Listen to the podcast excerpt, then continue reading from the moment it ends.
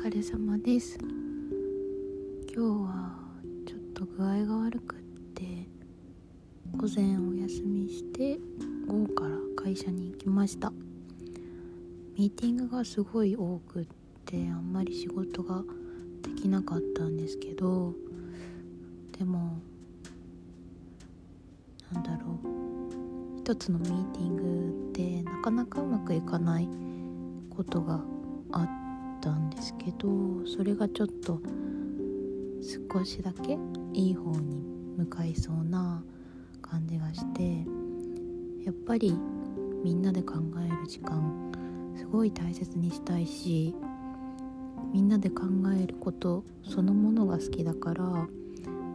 みんなの30分をもっと有意義にもっと素敵に目的とかゴールとかを達成するために使っていきたいなってすごい思いました。だからもっともっと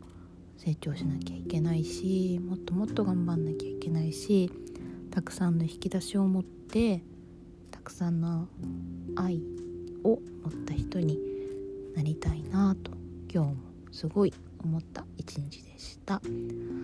疲れ様でした。明日も頑張りましょう。